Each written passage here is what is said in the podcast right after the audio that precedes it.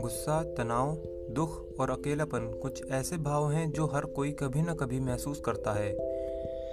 उन पलों में रोशनी की कोई किरण नज़र नहीं आती और सब कुछ स्याह लगने लगता है। इसके साथ ही बहुत से सवाल मन में उठने लगते हैं, जैसा कि मेरे साथ ही ऐसा क्यों हुआ?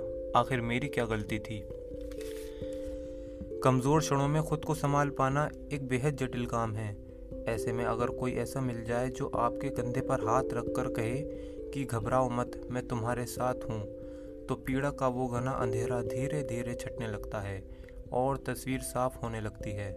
दरअसल मानव की प्रवृत्ति संवेदनाओं से भरी हुई है, पर कभी कभी सही दिशा न मिलने से द्वेष, जलन और गुस्से जैसे भाव पनपने लगते हैं।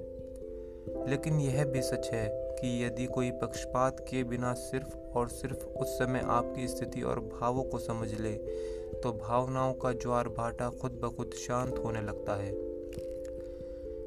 भय पर भारी प्रेम। यह एक शाश्वत सत्य है कि प्रेम ने हर युद्ध में विजय पाई है। महात्मा गांधी से लेकर नेल्सन मंडेला तक सभी ने अन्याय के विरुद्ध युद्ध में प्रेम और हिंसा को अपना हथियार बनाया। दरअसल प्रेम ही वह शक्ति है जो इंसान को इंसान से जोड़ने का कार्य करती है। पर अक्सर हम प्रेम को स्वीकारने से डर जाते हैं, क्योंकि हमें लगता है कि यह कमज़ोर बना देगा, जबकि ऐसा नहीं है। जब हम खुले दिल से प्रेम के भाव को स्वीकार करने की क्षमता में आ जाते हैं तो वह अपने आप खत्म होने लगता है।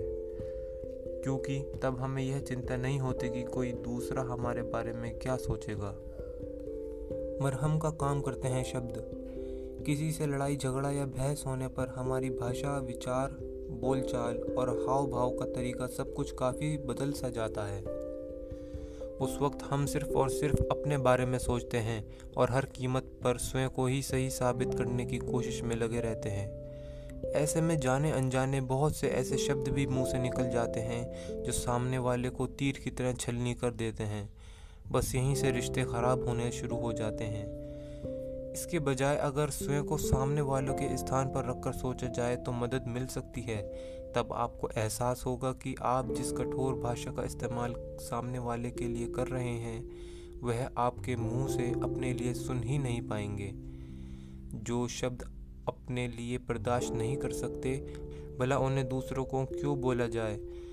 इसके बजाय अगर बहस के मूल कारण के बारे में जानने की कोशिश की जाए तो बहुत से अनचाहे शब्दों को बोलने से बचा जा सकता है।